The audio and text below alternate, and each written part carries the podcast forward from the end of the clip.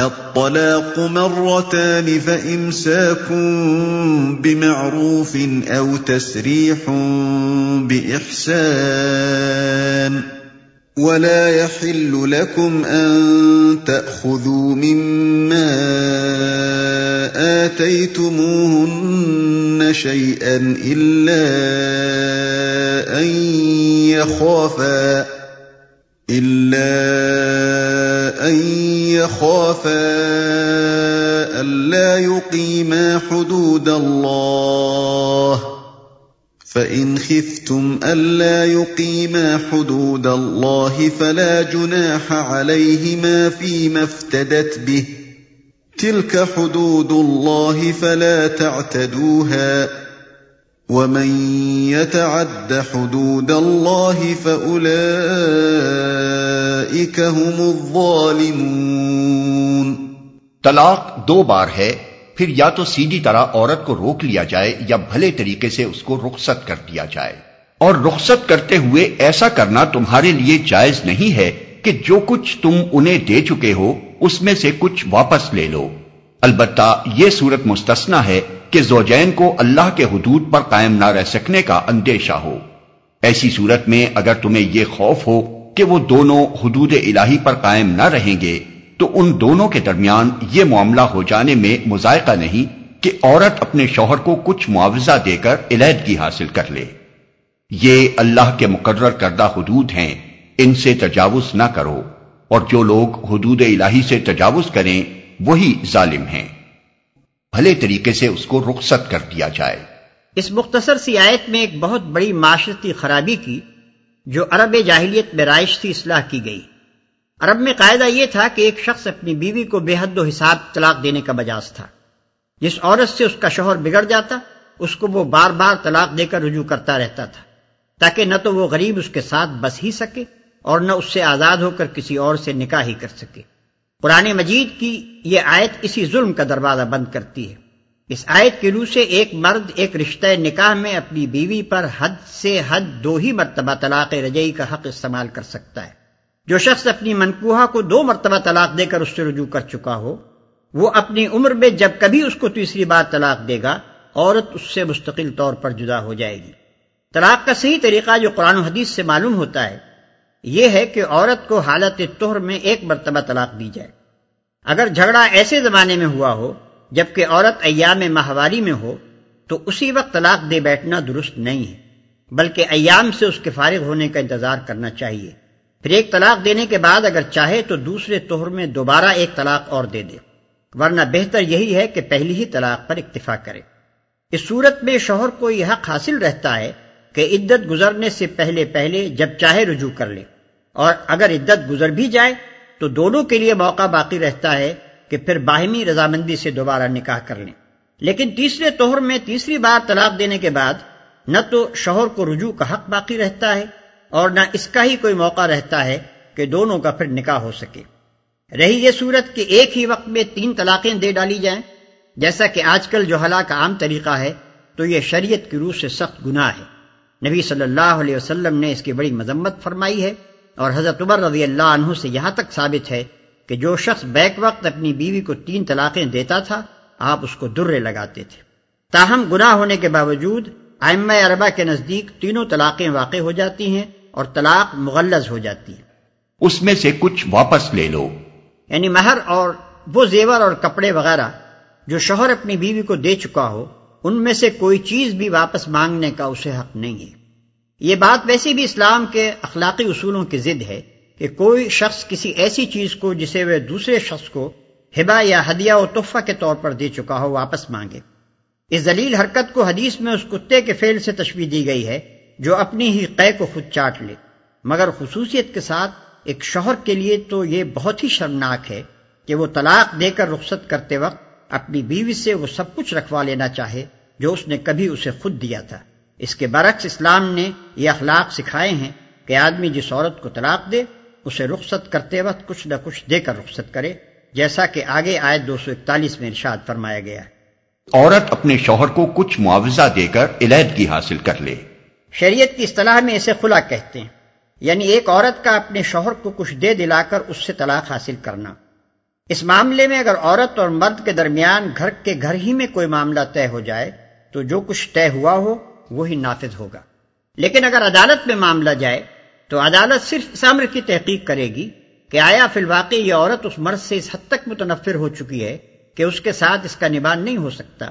اس کی تحقیق ہو جانے پر عدالت کو اختیار ہے کہ حالات کے لحاظ سے جو فدیہ چاہے تجویز کرے اور اس فدیے کو قبول کر کے شوہر کو اسے طلاق دینا ہوگا۔ بالعموم فقہ نے اس بات کو پسند نہیں کیا ہے کہ جو مال شوہر نے اس عورت کو دیا ہو، اس کی واپسی سے بڑھ کر کوئی فدیہ اسے دلوایا جائے۔ خلا کی صورت میں جو طلاق دی جاتی ہے وہ رجئی نہیں، بلکہ بائنا ہے۔ کیونکہ عورت نے معاوضہ دے کر اس طلاق کو گویا خریدا ہے۔ اس لیے شوہر کو ہی حق باقی نہیں رہتا کہ اس طلاق سے رجوع کر سکے۔ البتہ اگر یہی برد و عورت پھر ایک دوسرے سے راضی ہو جائیں اور دوبارہ نکاح کرنا چاہیں، تو ایسا کرنا ان کے لیے بالکل جائز ہے۔ جمہور کے نزدیک خلا کی عدت وہی ہے جو طلاق کی ہے۔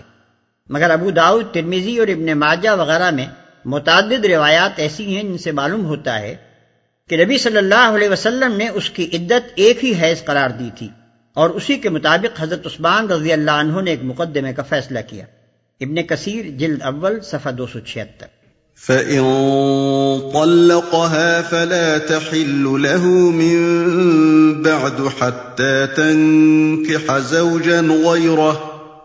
فَإِن طَلَّقَهَا فَلَا جُنَاحَ عَلَيْهِمَا أَن يَتَرَاجَعَا إِن ظَنَّا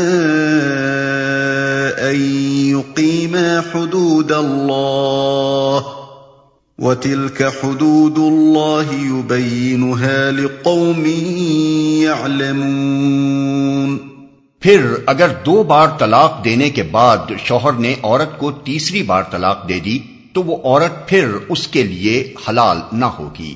اللہ یہ کہ اس کا نکاح کسی دوسرے شخص سے ہو اور وہ اسے طلاق دے دے۔ تب اگر پہلا شوہر اور یہ عورت دونوں یہ خیال کریں کہ حدود الہی پر قائم رہیں گے، تو ان کے لیے ایک دوسرے کی طرف رجوع کر لینے میں کوئی مذائقہ نہیں۔ یہ اللہ کی مقرر کردہ حدیں ہیں۔ جنہیں وہ ان لوگوں کی ہدایت کے لیے واضح کر رہا ہے جو اس کی حدوں کو توڑنے کا انجام جانتے ہیں۔ اس کا نکاح کسی دوسرے شخص سے ہو اور وہ اسے طلاق دے دے۔ احادیث صحیحہ سے معلوم ہوتا ہے کہ اگر کوئی شخص محض اپنی مطلقہ بیوی کو اپنے لیے حلال کرنے کی خاطر کسی سے سازش کے طور پر اس کا نکاح کرائے اور پہلے سے یہ طے کرے کہ وہ نکاح کے بعد اسے طلاق دے دے گا تو یہ سراسر ایک ناجائز فیل ہے۔ ایسا نکاح نکاح نہ ہوگا بلکہ میز ایک بدکاری ہوگی اور ایسے سازشی نکاح و طلاق سے عورت ہرگز اپنے سابق شوہر کے لیے حلال نہ ہوگی۔ حضرت علی اور ابن مسعود اور ابو حریرا اور رقبہ بن عامر رضی اللہ عنہم کے متفقہ روایت ہے کہ نبی صلی اللہ علیہ وسلم نے اس طریقے سے حلالہ کرنے اور حلالہ کرانے والے پر لانت فرمائی۔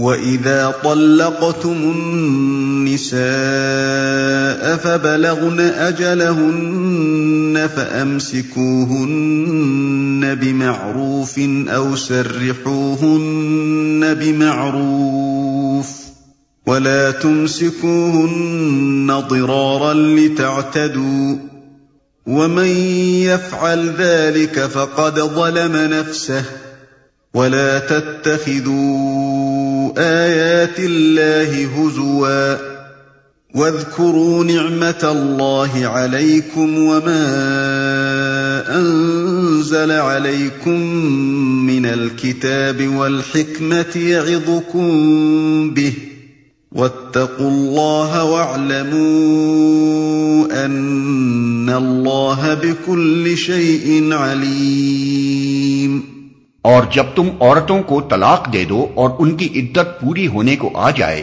تو یا بھلے طریقے سے انہیں روک لو، یا بھلے طریقے سے رخصت کر دو۔